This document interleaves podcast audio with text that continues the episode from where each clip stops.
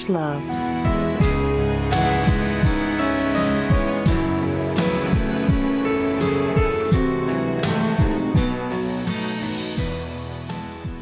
Fuck you. I won't do what they tell me. It's episode 24, season 4 of Ravage Love, and we're covering politics. Politics. Oh my god. Hello, Renee. Yeah. It, hello, it's been a week for politics. It has. We chose this a couple weeks ago, but how are we to know that the week we drop this episode is the week the queen dies and her funeral shuts Mhm. down the nation? yeah.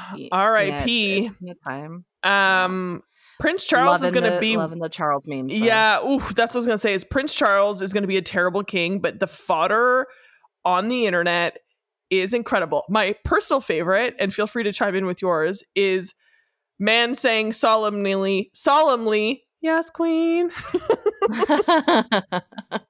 That's one of my favorite. Followed by someone who I've tried to find this person on Twitter to give them credit. But someone tweeted out, I feel bad for Canada because your bills are going to be so ugly now. They're going to look, they're going to be called Chuck Bucks. And I, yeah. How about you? Which one really, um, what meme, what dank meme about the dead queen really got to you, Renee? Honestly, they're all the Charles memes are killing me. And there's one where it's just him standing with like his fingers, but they've turned his fingers into little Venetian sausages, and it just killed me. Like I can't stop thinking about it.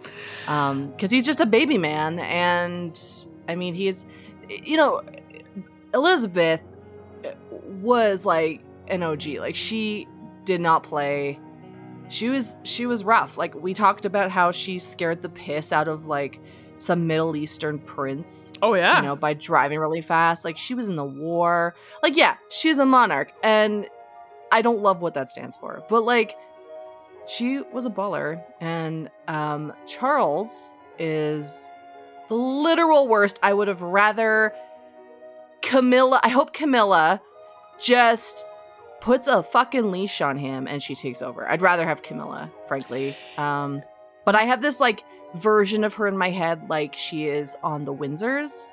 Um, and that's what I want for England. For I um yeah, I have less than zero respect for Charles. He will always be Prince Charles to me. Fuck your King Charles nonsense. He yeah, like everything from the fact that he was like so awful to Diana, but Oh. also when Prince Harry left and did th- that interview uh, for his mental health series on Apple TV, which I cannot recommend enough. It's a mental health series by Prince Harry and Oprah. So I understand feeling cynical about it, but it's so powerful. Lady Gaga talks about having PTSD, like it's really powerful. But he, but Prince Harry talks about how like his mom died because his worst nightmare came true. He had PTSD from it. I'm sure William did too. And the dad was just like, well, that's just how it is. And Prince Harry was like, no, that's how it was for you. But your job as a parent is to break the cycle of abuse. And then Mhm. you didn't. And I just will never, like, people keep fi- fixating on how, you know, he told Camilla he was jealous of her tampon. But, like, I cannot forgive a grown ass man who made his two very young, grieving sons walk behind their mother's casket because he figured it would shield him from the crowd booing him at her funeral. So He's a gross. baby man. He's a baby, Yeah, man. baby man. And like I just can't can you imagine a life in which you start your job at 73. Everyone else is like 73 like done. They are done. They are retired. They are thriving. This man is just getting started. Like oh, it's going to be terrible. But the memes, the memes, oh my god, late night is going to be bouncing for a while, so we'll see how it goes. But I have a confession to make this week, Renee. what is it? So this is a safe space. Thank you. Thank you to our listeners. You said politics. I love politics. Uh, in fact, today, uh, the day that we're recording, I spent my afternoon training parliamentary interns. I live in Ottawa. Um, love that shit. So I was excited. political of you. Thank you. I was excited. I was excited for politics. And then I chose a book thinking it would be hilarious. I was like, I'm going to go full Renee. It's not zany, but it's like, this is going to be cheesy romance that's very clearly about Trudeau and pretending it's not. Renee, this book was so good. And it was the spiciest book I have read in our entire show's history. Stop. I'm not even joking. I had to take breaks. Was it the most Oh. explicit book that I've read? Not even not even close. Not even remotely the most explicit book that I read, but it was just so hot. I've been dying to tell you about it. I'm ready. Are you ready? I am fucking re- No, wait. I'm not ready yet. Why? Julie, What? we're we're going to have a black Ariel and I was watching videos of little black girls and they were watching the trailer for the first time. So fucking excited and I've been sobbing for the last 45 minutes. Oh yeah. Um and that's deeply political. Yeah. So it, it's worth mentioning. But Oh my God. now that I've mentioned it, um you you can go on. No, you're absolutely correct. And if anyone listening to this needs a serotonin boost more than just listening to us Oof. talk nonsense for an hour, go on TikTok, Instagram, Twitter, Facebook, wherever, and just look up Little Mermaid reaction videos because it is just dozens and dozens of brown and black girls with their little faces lighting up when they realize that Ariel is black. Oh my god, the one where the little girl's like, "Mama, she's brown." Oh lord. Got me in the I'm like- feels. Oh, I can't. I can't. I'm so I I had feelings about them redoing Little Mermaid because it's awful. Um I look upon it now with kinder eyes. that was a mother and a woman deeply scarred by Disney princesses. Um and I was just like, "Oh, I don't know. I don't know." Um plus revisionist history. Um they did a really good revision of The Little Mermaid where they got like Glenn Close and Jodie Foster and all these people on there to like voice the characters and it was very lovely and I was like this is what I want. This is what we deserve. Yeah. um but they did it. They did it. They they got me back and I'm excited. So I love it. really Thank excited. you. Yeah, and you're abs- like it's oof.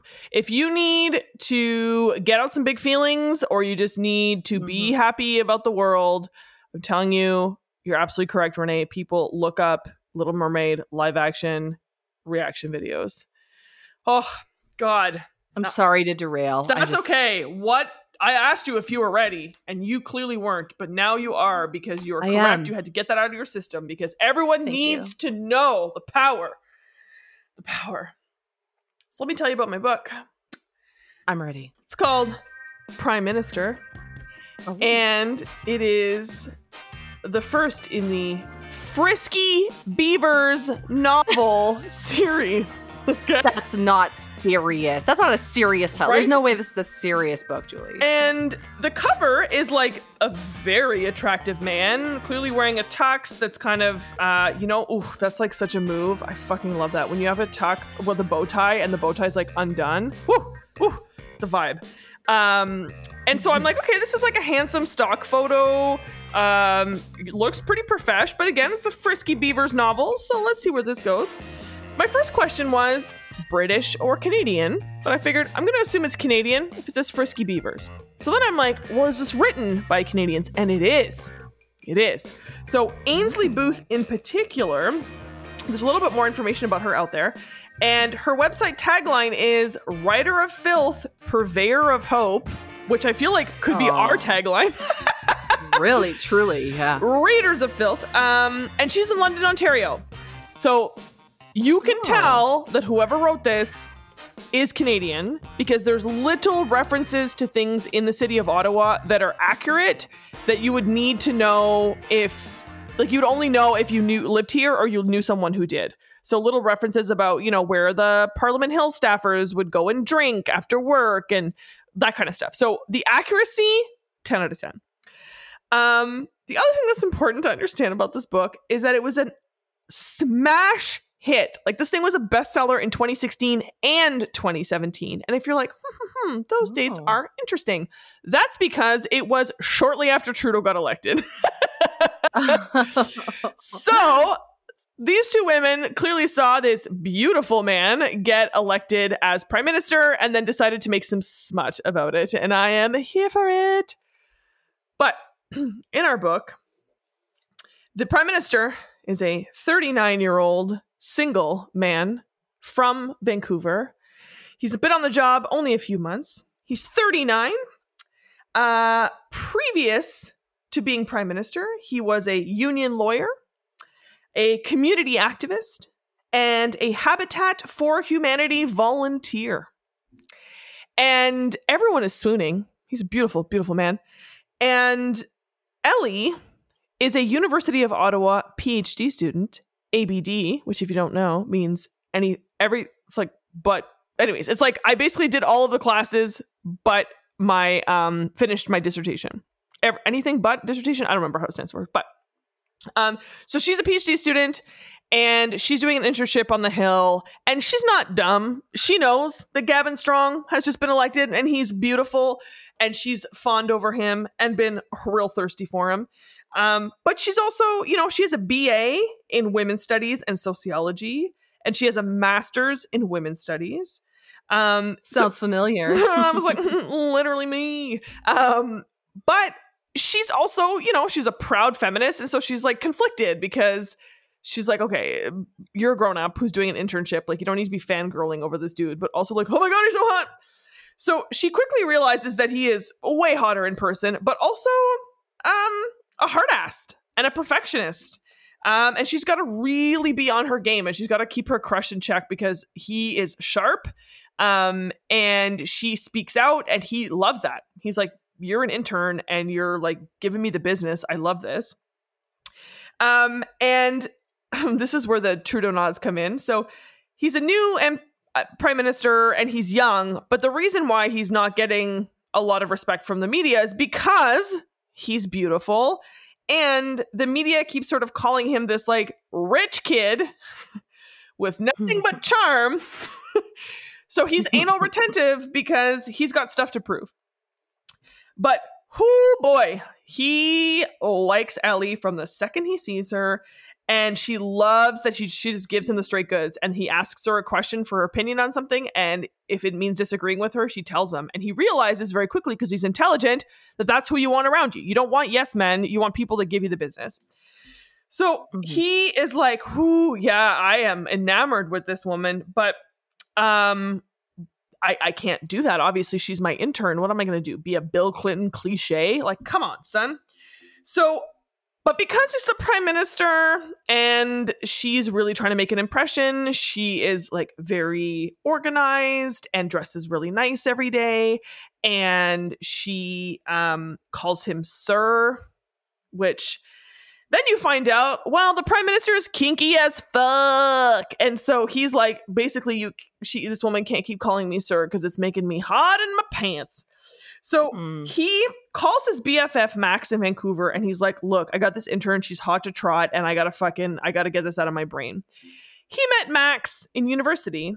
They were roommates. And Max is a hardcore, sadistic kinkster who goes to sex clubs, has a dungeon, the whole thing. And so he sort of initiated the prime minister back in university into that life. So he calls up his best friend and he's like, Oh. dude, I'm going to fly to Vancouver. You're going to find me someone. I got to just bang out these feelings because I cannot make a move on this woman, but she's got me all riled up. Well, doesn't he go all the way there and he can't go through with it because he realizes, I think I might actually like this woman. So then he comes back and is like, I can't be around this woman, but I also can't fuck anyone else and I don't know what to do with myself. So he moves her to the comms team. And it's not a demotion, but she's sad that she can't be in his beautiful presence. Um, then he realizes this woman's really good at comms. She writes good speeches. She's really great, but ugh, miss having her around. So he makes excuses to go over there. They start flirting.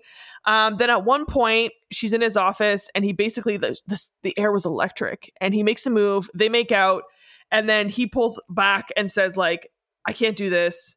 Um, I don't think we're compatible."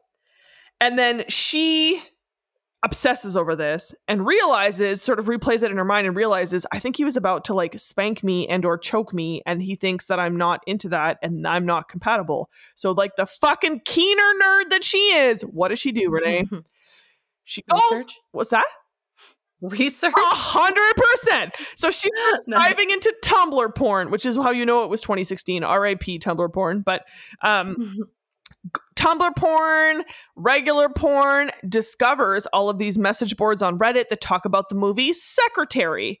So then I actually think Secretary is a terrible fucking movie, but um, do you like it for real? For real? I think it's very spicy. I think it's a very spicy I think it's very spicy. There's Yes. there's things about it I don't like. Like I don't like her basically starving to death, but I think the like sexy stuff is spicy. Is I do. I do think the sexy stuff is spicy, and I do think it's because I think both of them are spicy. Um, yes. I just did not enjoy how like the whole self-harm element to it and the idea Yeah. that like that whole thing I just was like just be like she's nerdy and didn't realize she was a kinkster and just run with that. But anyways, It's not perfect. It's not perfect. it's not perfect, It but Maggie Gyllenhaal, love her. So Sorry. no, absolutely not. It's important for people to know this movie um, because it is part of Ellie in our books, Sexual Awakening. And so she Mm. dresses exactly like this famous outfit with polka dots that Maggie Gyllenhaal wears in the movie. And it's kind of her like sign to him of like, I'm putting, picking up what you're throwing down. So, um, then he goes out of his way to invite her to this fancy fundraiser. So she has to get dressed up nice. Of course, they end up banging. And banging and banging and banging, so much banging, so much detailed, explicit, delicious banging. Um, then they start texting each other in code. He gives her a burner phone. And the only person who catches on that something's going on is his personal security guard named Lachlan. And it turns out that Lachlan is himself a bit of a kinkster. Um, In Oh. fact, he has invited the prime minister to join his pickup hockey team, where they are all kinksters, high profile kinksters who um, move in these very, very ultra exclusive private worlds. And so Gavin is like, the prime minister is like, oh, so Lachlan's a safe person. He's not really motivated to blackmail me because he's also in this world. So he says, can I borrow your uniform to do a little role play? And Ellie is into it. And then he's like, okay, what are your interests? And they start talking about what they're into. And then she says that she might be into a threesome. And he was like, oh, I've done it. Not really my thing, but like, can be fun, blah, blah, blah. Well, does he not get the fucking security guard to be the third? So the prime mm. minister bangs his intern with the fucking security guard. And then she ends up coming so hard that she blacks out. And because they're all experienced kinksters, they know what to do. They like give her some chocolate, they like do some aftercare. She's like, that was obviously the greatest thing that's ever happened to me. And, but the prime minister is like, I did not like this. I realize that I feel very possessive of you and I did not like another man around you. So um that means I like really, really like you. Oh fuck, what do I do now? I can't date you. You're my fucking intern. So they end up having a fight about it. Um, she storms off, lots of fighting. Um, and then they make up again, and then they bang, and then they break a lamp, which she thinks is gonna like raise suspicions. So then she panics and she runs out again. And then he comes back and declares that he's in love with her. Um, and then she's like, okay, well, I have to quit this internship or at least quit working on the hill. So she goes back to campus and is like, I'm going to finish out the rest of this on campus so that we're not working together for optics purposes. And he's like, I'll miss you, but whatever, let's keep texting on her bang phone. And then he's at an event where he forgets to turn his ringer off. And she calls him. She usually texts first, but she decides to call him. And his ringtone goes off with while media is around, and his ringtone is Could I Be Your Girl by Jann Arden.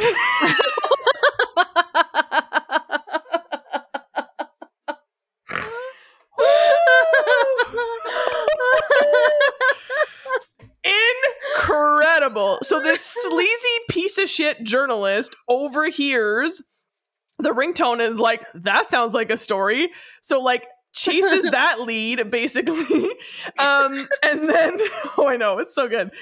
And then um he decides fuck it, goes on TV and doesn't name her, but says like, "Yep, yeah, rumors are true.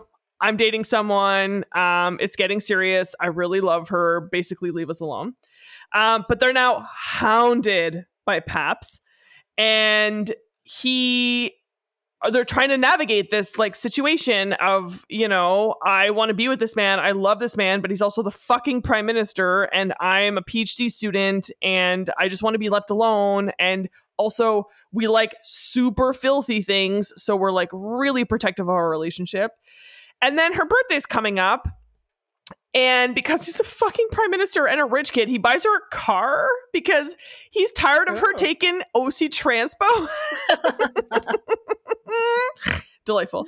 So he buys her a car for her birthday, takes her out to the aviation museum, which he has rented. the worst place, right? Um, and he rents out the whole place, and they have this romantic dinner. And then this is the part of the book that I was like, you should have just cut this part out. This is the part that's cheesy and terrible. So they're at the aviation museum, they're having this sweet, sweet date, and you're getting the sense that there's more than just a car that's being gifted to her this day. And then he gets a phone call because there was a terrorist attack in Sudan.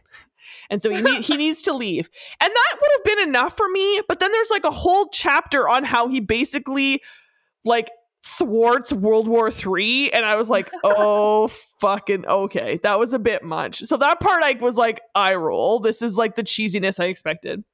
But then we're back. Um, and then he not only thwarts a war, but he goes on an incredible pro-vaccination rant, which like love that for 2016. love it even more in 2022. um, then he buys her a ring and you're like okay okay this is this is happening. He's going to propose.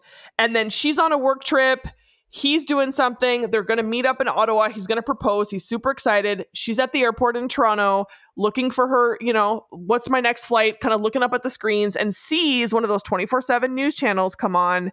And the prime minister has a sex tape! And she's oh, like no. no! And then looks and it's not her and it's the prime minister standing up with his like jeans like unzipped and this woman clearly blowing him while he has a crop and is like whipping her and being like do you like that my bad girl do you like like all the shit that he says to her in bed Oof. So she's like, Well, clearly I was not your first sub. And I'm like, I'm not naive enough to think I was, but like, way to throw it in my fucking face. So now he's like doing damage control of like, I did do that and it is me and it was consensual, but like, where did you people get this video from? And oh my God, my poor girlfriend and my her parents who I haven't even met yet. This is all over the news. Um, but true love prevails, Renee. And what is Ellie really good at besides deep throating? comms. So she, they're going through all of the strategies for how to address it, and he she writes him a speech where he's basically like, "I did this. Um, I'm not ashamed of it, but also it's embarrassing that this is out in the world and like respect people's privacy. I'm an adult and consenting adults can do whatever the fuck they want.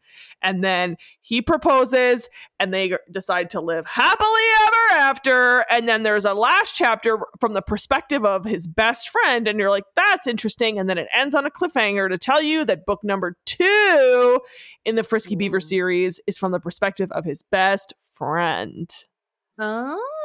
Yes. So, five out of five for spice. Nice. I mean, it was nice. so spicy. And like I said, it was like, it wasn't necessarily the most, like, we've read some freaky shit, but it was just like yeah. written in a way where it was like the level of detail that tells me these people have actually had sex before, which, as you know, some of the stuff we read, we're like, I think a virgin wrote this. Um, it like whoo, whoo, whoo, and the dynamics between them and like the nuance of him being like i am a dom but i'm not a sadist and her being like i'm new to this but i don't know what i like like i'm telling you on paper if i were to just give you a three second description you would be like oh this is 50 shades of gray meets justin trudeau And that's what I thought it was going to be. But it was so fucking good and super feminist and super consensual. Like they use condoms and then she goes and gets a full physical and then it's like, I'm fine. And he's like, Well, I'm the prime minister, so I have to get physicals all the time. I'm fine. So then they can fuck without condoms. Like that level of detail. Delightful. Um, and for a toy, I mean, pretty obvious. A crop was his undoing. So we're going to give it that. Um, Okay. overall, really enjoyed it. Highly recommend it. It's long. It's like 500 pages.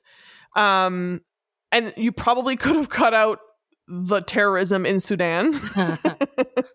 yeah, fair. but um as someone who has trained Prime Minister Trudeau, who has met him, um he would absolutely know who I am. When I met him, if you recall, um the first time I formally met him and I told you I was going to, um, you asked me what he smelled like, which I think is the appropriate question to ask someone. Um, so reading this was just so hilarious to me um, to imagine what kind of freaky shit is going down on Parliament Hill. So um, that was Prime Minister Ainsley Booth, Sadie Haller. And for the record, because it was, I was like, Frisky Beavers, that name is the name that Ellie gives to the, frankly, what you and I would call from small town Canada, puck bunnies who come to watch the pickup games that the prime minister plays in, who hang around the arena and try to bag one of the hockey players. And Ellie gets jealous because she's jealous and calls them frisky beavers that are basically just like thirsty women in the stands. Oh, I get. Okay. That's what the frisky beavers are. So I see. I know you were dying to know where that came from, so you're welcome. No, I I thought it was referring to vagina. Well, exactly, exactly. That's I just assumed, and that's why I thought like that's a really silly name for a book that's actually like not funny. Um, like there's intentionally some funny parts, but um, but yo, it's because that's what she calls the women who come to the arena to fuck the prime minister. but it's not about them. No, I think it's just a clever word that they then continues to use because all of the books in this series are Canadian. Hmm. okay. Yeah. Yeah. I mean, I do have to say that based on his volunteer experience and uh, you know lifestyle choices prior to becoming prime minister, I was surprised that they got an NDP candidate to win. You know, to become the prime minister. That was really surprising to me. Um, oh, I was thinking the same fucking thing. mhm. I'm like, oh my god, the NDP finally won. Give me some fucking Jagmeet Singh romance, though. Ooh, oh my Ooh. god. please, Uh, somebody. First of all, it's Jugmeat. Um Pardon me. second of all, hands off, he's mine. Um, you, you could fuck in that fancy rocking chair that like he had to remember that remember that scandal? No. You don't remember that scandal? Oh my god. So when Jugmeat and his wife had their kid, because I think his wife is like an influencer. She does other things, but she's basically she got gifted this like fifteen hundred dollar fancy bougie rocking chair. And I think it's because it's like eco-friendly, salvage wood, something like that. But it was like a glider, like you would put in a nursery. And then the media got a hold of this, and then it turned into this whole thing about how the government like he can't accept gifts because he's a political leader. So he ended up having to pay for it. Oh no. he was just very funny. Um, and it was just like the Ottawa gossip around him, like, yeah, having this fifteen hundred dollar rocking chair that he got gifted and then had to pay for. Um, so Oh you could bang God. in that. Yeah, you can't be a member of politics and have a baby shower. Apparently, like right like that's the stuff that i found really interesting around like even reading this like when he like this book it's fiction but like when he went to buy her a birthday present he had to like go through all these hoops to figure out okay if i spend my own money is it okay on a personal gift like it's really bananas how i get Mhm. it i get it like bribery is a is a real issue um but it's just very interesting. And this that just came out recently where like someone did an audit of all the gifts that Trudeau's received from like dignitaries from around the world and like a shocking amount of them are pictures of his face. like paintings and like sketches that people have made of him and I'm like everyone around the world just wants to fuck this dude and i think it's so funny Yeah. It's because like you you actually can't make a like paint a picture of Stephen Harper because to do that um it would require like high level sorcery um because his eyes are so vacant and evil right? Like it would steal your soul so you, you know so you have to to to make it accurate and lifelike like you would need that magic but then you would also need that magic to protect um like to to contain that evil right? So that's why there's really not a lot of that for him. That's a really good point. There was this company that has now gone defunct, but um they made t-shirts like in that like Che Guevara like black outline of the person's face kind of thing and they made one for each political leader. I have one for Jack Layton, RIP, that says don't trash the stash. Um and then the Stephen Harper one is just like an outline of his face looking stern and awful and it just says like but I am smiling. and it's the only re- accurate representation of Stephen Harper I've ever seen. Anyone else needs to get like a Horcrux or something to do it because yeah, the man is oh it's bad dead inside with his Lego man hair. Um, Oh yeah. I worked for the Conservative Party very briefly as a temp and they had portraits of him all over the office and just like this big like fucking high rise in downtown Ottawa. But his portrait was everywhere and I learned later that it, that's how because he lived in the walls, right? So he would that's how he would spy on us, make sure we were working.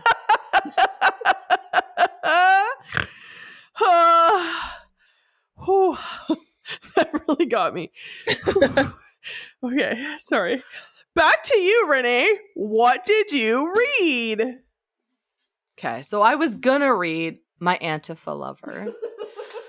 Um which you know i had been on my radar for a very long time and a lot of people sent to us but um i read the reviews before i touched it and turns out it's just a goof cover. Like there's really nothing like antifa's not even mentioned in it and i actually i don't think there's any fucking in it either and i was like no i'm not paying for this.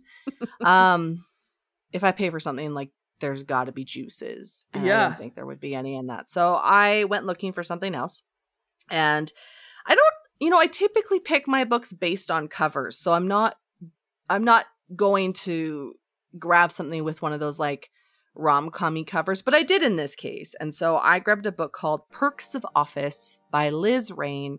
And Liz Rain is a queer author from Queensland, Australia, um, who writes queer characters. I think this is their only book, um, but it was so lovely and so Oh. spicy and queer as hell. And uh, I'm gonna tell you about it. Do it. So obviously, I feel like it goes without saying, but I'll say it anyway. It's set in Australia. Um, I'm excited for your reenactment. yeah, we'll see. We'll see. I've been watching a lot of Bluey, so I I want to believe my accent's gotten better. Um, I don't think it has. So bear with me. Okay, so Emma uh, works for local government and planning, and uh, she's just like an office manager basically. But one day, her boss Trish uh, asks her to come into the office and says, "Hey, you live in Logan, right?" And she's like, "Yeah." Um, and it's like kind of a dump, but a friend of Trish's called her to say like we're desperate we need like a campaign manager office manager person if you can find somebody for me i'll, I'll buy you a bottle of wine please like you have to help me so trish is like we would hate to lose you but you live there. Like would you consider going to work there? And she's like oh actually it's like literally on the other side of the fence behind my house. So yeah i'll go i'll go work over there. So she takes the job. It's like a better job better money whatever. So she shows up on her first day and she meets hitomi. And hitomi has been like the office assistant for a very long time and was working with the previous office manager campaign manager person um who was really kind of like checked out of the job was really not interested in it like didn't spend money for the community didn't you know upgrade the office didn't even file papers like did nothing. Um and so there's a lot of work to do but hitomi and emma become very fast friends. Now emma is working for bridget o'keefe bridget is a very very beautiful um minister in australia and uh I'm, I can't remember what she what like her what she does, but uh, it's in there. So it'll tell you in the story. I, I don't know. Um, something important though. I'll tell you that right now.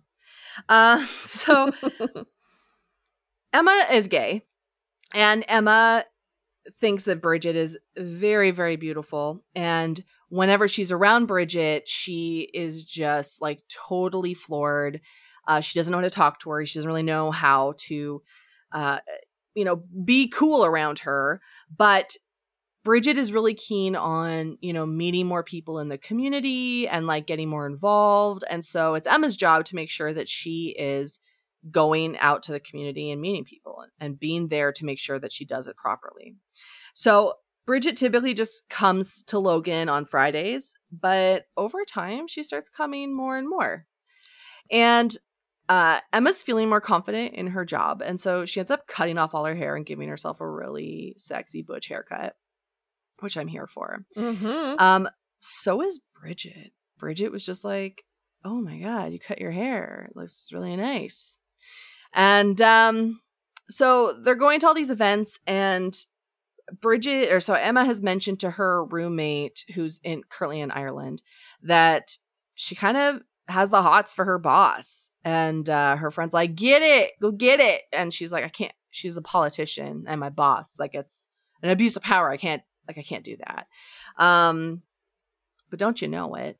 Uh they go she gets invited to go to this like gala with her boss but she knows that her boss has like her other team members with her so she's not really sure why she's been invited and the office manager at like the big office hates emma. Like she's a huge fucking cunt so during the night Bridget's like, "Oh, you look really nice. Like you really ground me and I'm so happy you're here." And Emma's like, "Yeah, I'm happy I'm here too." But she still doesn't really understand why she's there. And then the office manager's like, "You're not needed. You're a waste of space. Get out of here." And so she's like, "Did Bridget say that?" And she's like, "Just get out of here." So she goes. Um and then Bridget calls her the next day and is like, "Hey, um where did you go last night?" And she's like, "Oh, well, um, you know, office manager said I could go. And she's like, oh, I didn't say that. And so she's like, oh, you didn't. Okay. Um, and so then a scandal happens. And the scandal is that something with like money, like Bridget either, oh, Bridget accept, accepted like a dinner with some like Japanese dignitaries, but didn't know ahead of time that that's what they were. And there's a law there that you can't accept any sort of money or anything from people that are looking for contracts in your communities.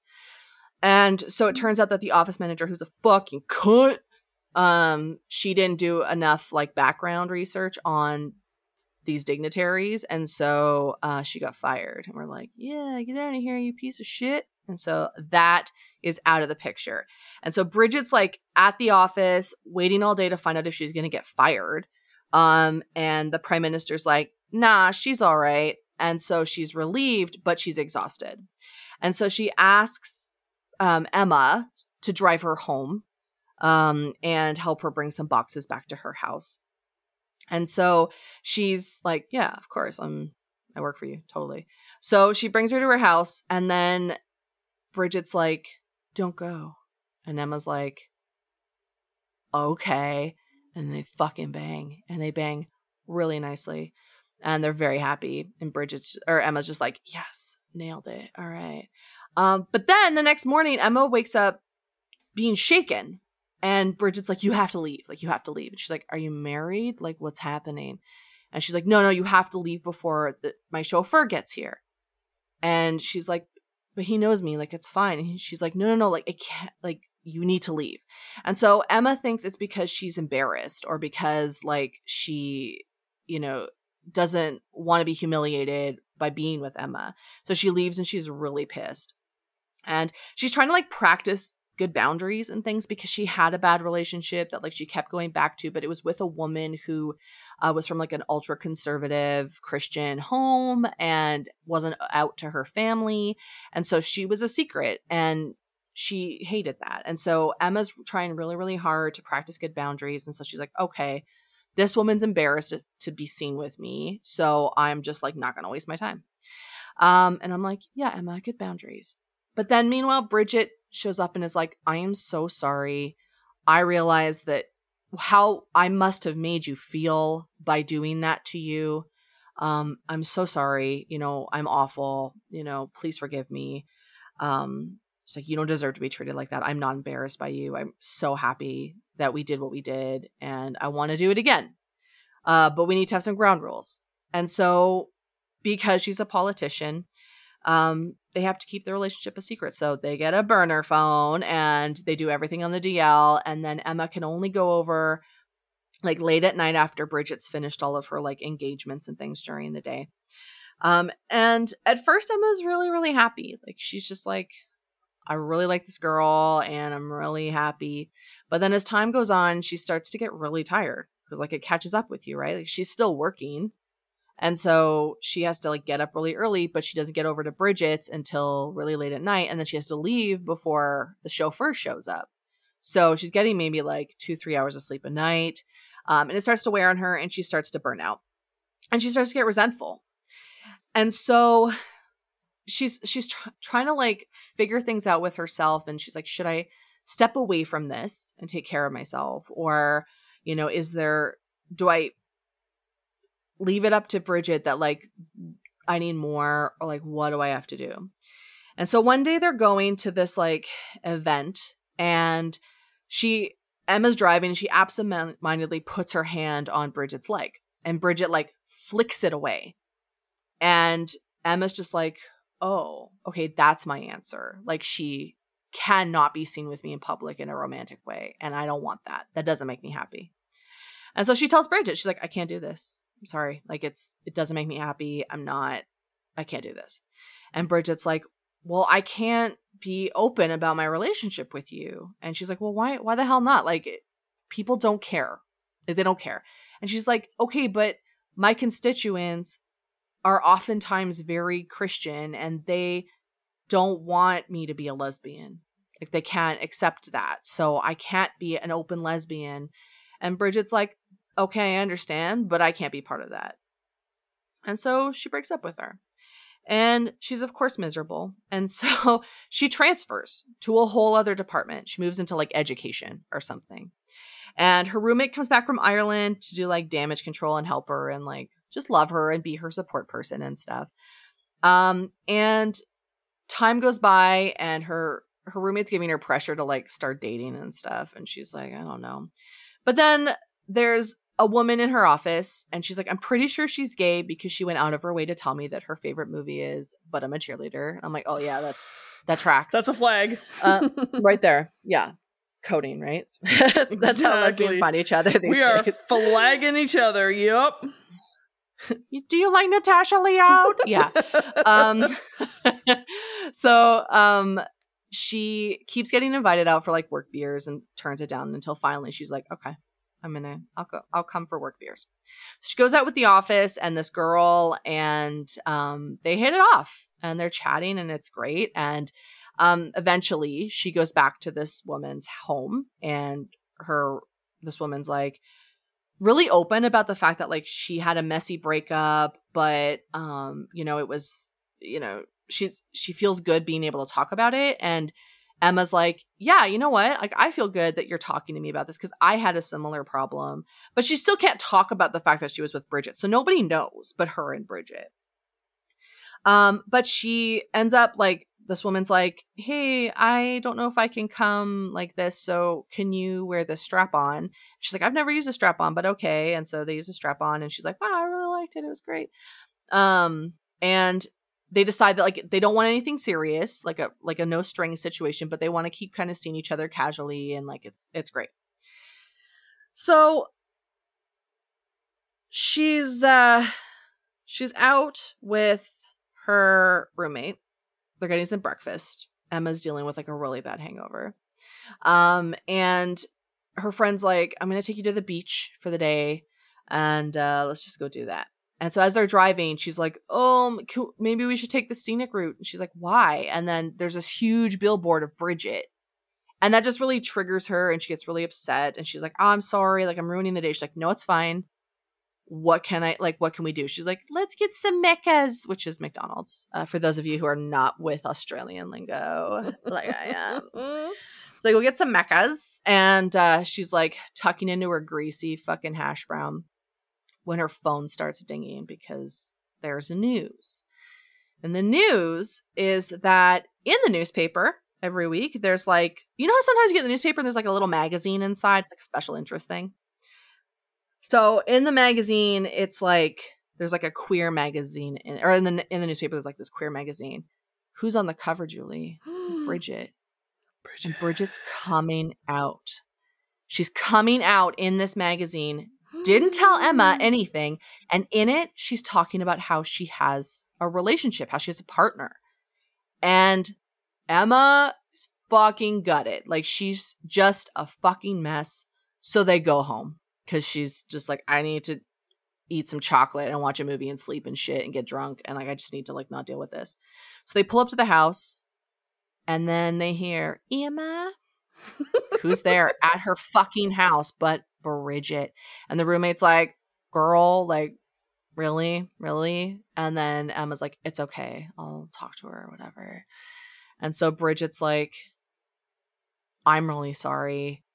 Um, I guess you saw the news. And she's like, Yeah, you're goddamn right. I saw the news. Like, this is bullshit. I can't believe, you know, this hurts. Like, this is really hurtful. Like, why would you, you know, why wouldn't you tell me? Or like, you know, why would you come out but not with me? And and so it turns out that Bridget was coming out for her and lied about being in a relationship. Um, and she just accepted that, you know, it might be political suicide, uh, but she was to come out. And she was like, Yeah, it was a little presumptuous that, you know, you take me back, but I love you. And this is the best way that I can show you that you matter enough to me um, to like, again, come out to the world this way and my career be damned and all that. And so Emma's like, okay, all right. So it's like she, you know, she forgives her, but like she decides to have like some boundaries for a really long time and like get back into it. Um, she never goes back to work for Bridget, but Bridget decides to be more open about their relationship and like will show up at their work and like it just turns into a normal relationship and Emma's really happy but Emma feels more empowered in the relationship and Bridget meanwhile is like settling into her role as an openly queer pol- you know politician and the end of the book they're talking about getting a cat and moving in together I know it was really sweet and I loved it it was it, it was really beautiful. It was very, very funny. Um very descriptive. So like spicy as hell. Like there's Ooh. like this whole scene where they're in bed and like Bridget's like asking her to put more fingers in and I was just like, "Oh my god." Like super spicy. Um and the woman that like she had was working with, who she had sex with, was like super happy for her. Um and so like it was just happy endings across the board. Um and so in the end she got to like tell everybody who she had been seeing. Um, and there were no more secrets, no more burner phones. It was just open in the public, and people loved Bridget. She got reelected for another term. So, What? yeah, you. It was great. Oh I I recommend it. It was great. Yeah. Renee, I love this because oftentimes we've discovered throughout this journey that you Mhm. either get a spicy book, a romantic book, a well-written book, and you very rarely get all three. Like some Mhm. usually it's like cute and well written, and then you're like, but I wanted some spice. This sounds perfect. It was perfect, and I could see it being like a nice little like movie. Um, Yeah. I liked it. I want to see Kristen Stewart as Emma, and uh, I want to see um the woman who plays the boss in Ted Lasso as Bridget. no, no, you no, You know no, the nun, like she. Yeah, yeah. That's No, you I don't want. though. You don't. You want Rebel Why? Wilson because she's No. Australian and she just came out as queer. Um, no, she she's not a Bridget. She might be an Emma. Okay. She could be an Emma, Okay. but But no, she's not. She's not a Bridget. Mm-mm. Okay. Bridget is an Amazon, Oh. in my opinion. okay. Yeah. That's fair. You know who else is Mhm. an Amazon and is named Bridget? Bridget Jones. Bridget Everett. I'm kidding. yeah, fair. She's six feet tall. She could, and her name is Bridget, so she could do it. But, um, okay. So Spice, are we giving it? What are we giving for Spice? Like five? Um, Solid Yeah, five? five out, yeah. five out of five. Yeah, yeah, five out of five. Uh, shrimps on the babby. um, What about um? Were there any accoutrements used in your book? Uh, were we just going with a strap, or was there any? you know, I she and Bridget never used toys, so I I think because um here okay to back up real quick in the scene where she's using the strap on for the first time Mhm. it describes how it was like pushing into her and she really enjoyed that. And as somebody who has never used a strap on i was always like oh i don't want to use one because like that's going to be kind of boring for me. But then to read a description about how this person had never used one and they really enjoyed it because it gave them pleasure too i was like oh that's lovely. So it was a neon green uh strap on. So for this couple i want them to have um like an indigo colored strap on Ooh, okay. because because um the first time they hook up bridget's wearing this like really beautiful blue dress and um emma's really into it and so when she sees that big billboard she's pissed because bridget's wearing the dress. So even didn't realize it's like a message to her like hey girl i miss you. Uh, hey girl. So give them a blue indigo strap on that they can put in the dishwasher that's what i want for them so they can experience that together I love this. Now I need to know what are you reading for us this week? really brief little scene because it had a very funny little thing at the end um just give you an idea of how funny this book is um very brief it's it's the scene where they're driving to this event and emma puts her hand on bridget's leg and bridget's like gross so she doesn't say that but All right, Okay. hit me. i'm sorry if the accent like doesn't doesn't stay but we'll do our best okay I mean, you're you're barking up the wrong tree with that one. I haven't maintained an accent from beginning to end, other than a French Canadian one. So Sometimes you do like a British accent where you're like, "Oh, good, good, jolly old England," and it's pretty good. I can hold an English accent, but Australian's a little hard. It's a little hard. all right, Okay, well, here we go. if anyone can do it, it's you. okay. Oh, I've never met someone as optimistic as you, she said. It's almost pathological. I laughed at that. Sounds like you mean to say delusional. No, not at Oh, see, I went British. Fuck. it's the queen. Fucking She lives in the walls. She's fucking staring at me through my plates. Not, don't look, don't look through Diana's plate, please. Um, sorry. I'm just gonna read it. No, not at all. You see the bright side, the good, and it does me good to be around you. I unthinkingly reached over and put my hand on her leg just above the knee, and she slapped it away. Well, more like half grabbed my wrist and flung it back at me, like if a dead rat had landed on her, and she wanted it gone but didn't want to touch it. Careful, she muttered furiously, and I looked away from me out her window. I didn't react. I was partway in shock, I think. The autopilot in my brain had the wherewithal to drive the extra minute or so to the center, indicate, turn into the driveway, and park in the visitor bay that had the big handwritten sign taped to a witch's hat that read, Reserved for Honorable Bridget O'Keefe and Emma. Ready? she asked as I killed the engine. I opened up my car door without looking at her. I couldn't have looked at her, let alone replied, without letting out an angry tears that were welling up in my throat. I grabbed the shoulder bag with Bridget's phone, speech, and the day's lipstick, water bottle, and sunglasses already in it, and walked after her into the party. The anniversary had filled the complex with hundreds of visitors, so I was able to avoid Beryl and any of the other residents that may have wanted to chat. The manager bailed Bridget up uh, and directed her around as soon as we entered the reception area, so there wasn't much required of me. Not much required except to maintain a calm visage while my insides were writhing with white hot fury.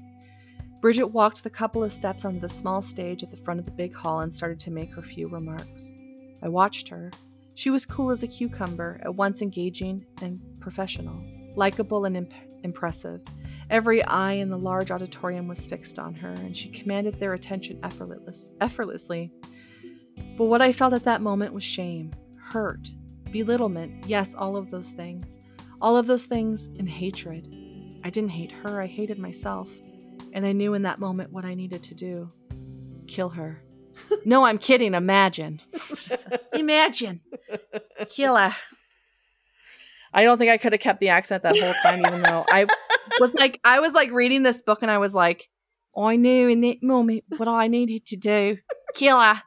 No, I'm kidding. Imagine. Like I was reading it over and over, but the second I thought about it, I switched over to like, kill her. No, I'm kidding. Imagine. Like it's fucking dumb. It's hard. It's the hardest accent. I really and I fucking was there. I was there right before the pandemic. And do you think I could? Yeah, no, can't, can't do it. It's really fucking Too hard. Hard.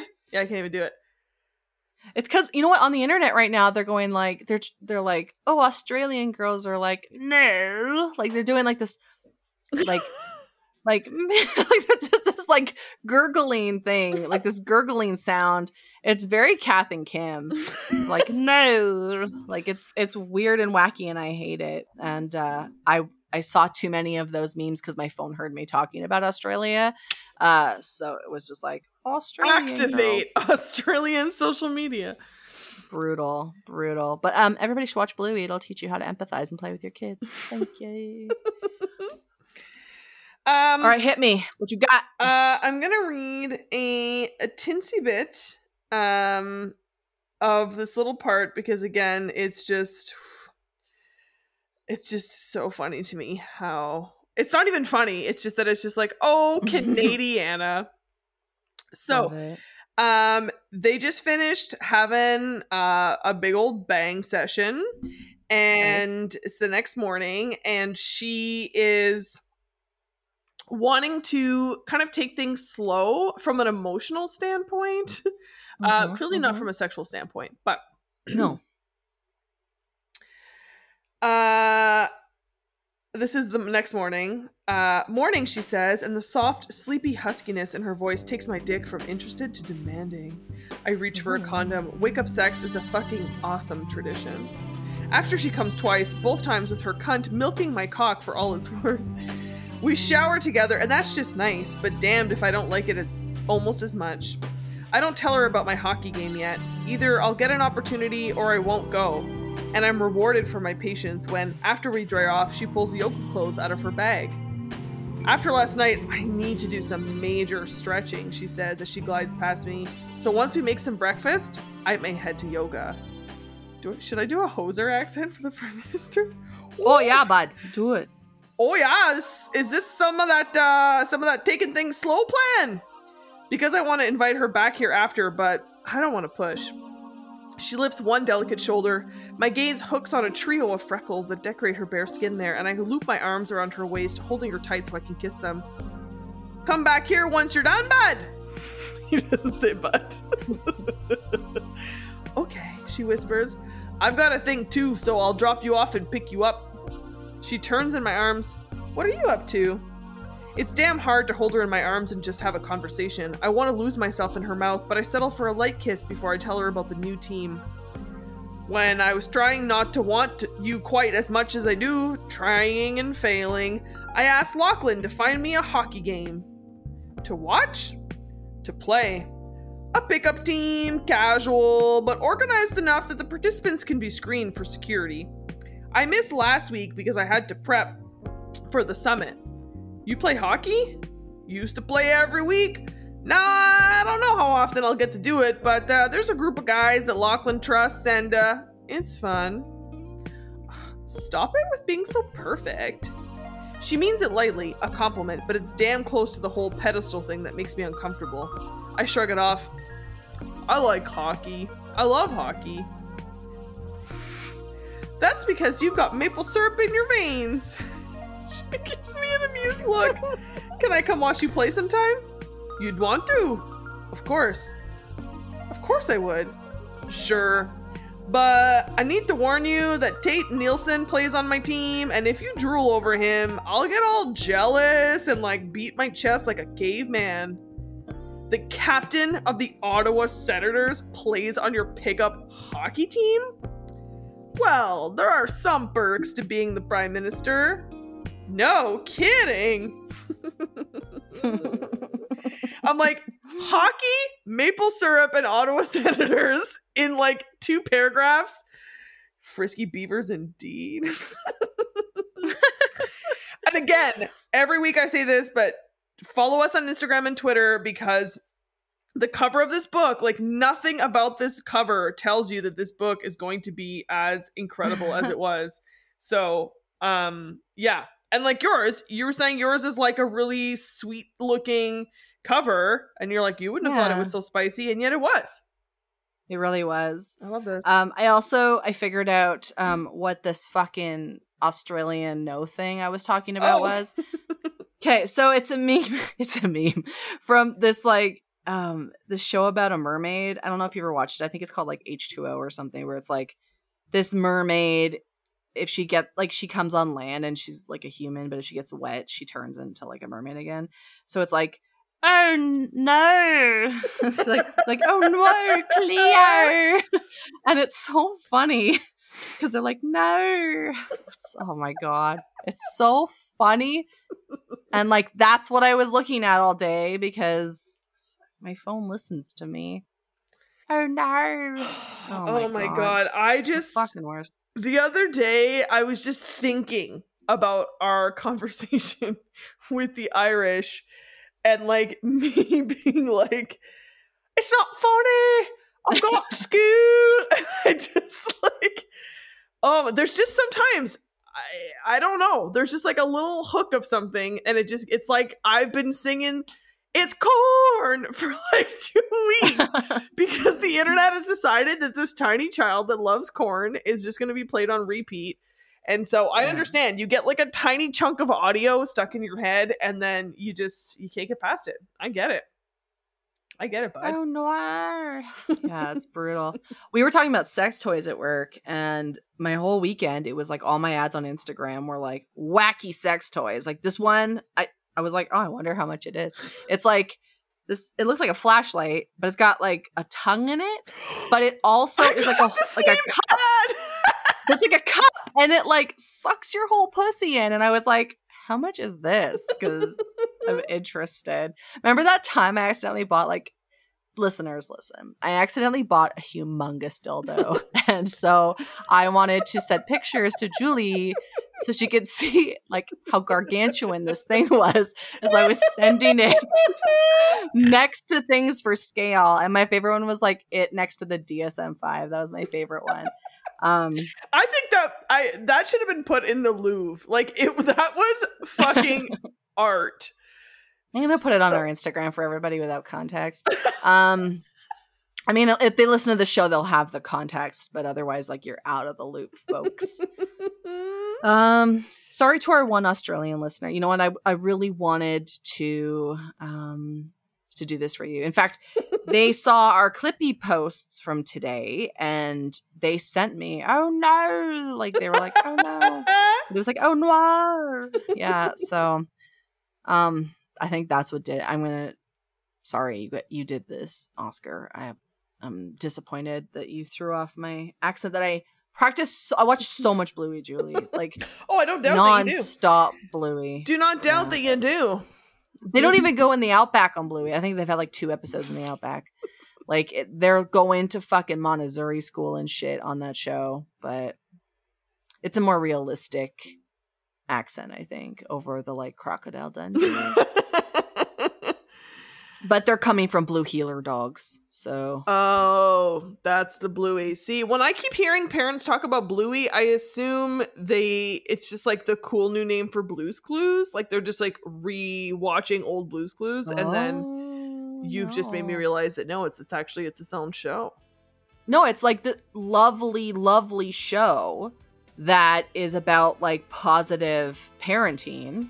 So basically, these like these mom, this mom and dad dog, they say yes to their kids.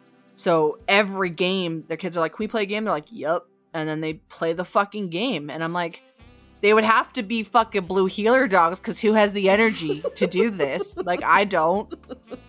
Like I just do not. And like the parents are always learning lessons and shit and teaching their kids, and I'm just like, ugh, where's the time? And so the way that they they show like, I guess I don't want to say bad parenting, but like regular people parenting. it's like they'll they'll show it in the context of the 80s. It's hilarious. I'm just like, oh, I'm that's me right there. Yeah, I mean, we know which era we were born in for sure, Z's. Um, that's also how I parent. Like, I can't, my kids are like, can we play? I'm like, no. I've been parenting for almost 20 years. You missed your missed your chance. That's why. That's why. That's why you get a fun aunt. That's what my talents are for. We come. You come and, and you play dolls. I go and I cry into a towel in the bathroom. So uh, just, how we do. Just make sure you bite down hard on it. Uh, this is actually a wonderful transition because what are we doing next week, Renee? Oh, Julie, we're doing Planned Parenthood. Our theme next week is Planned Parenthood. That is the only information we're going to give you. We will let your imaginations roam, and we will be here next week with more shenanigans um, yeah. related to Planned Parenthood. Mm-hmm. But uh, as always, lovely chatting with you, Renee. Always my pleasure. Do you want to sing us out? Um, I do. Hit me. Ravage love. Ravage love. Bye. Bye.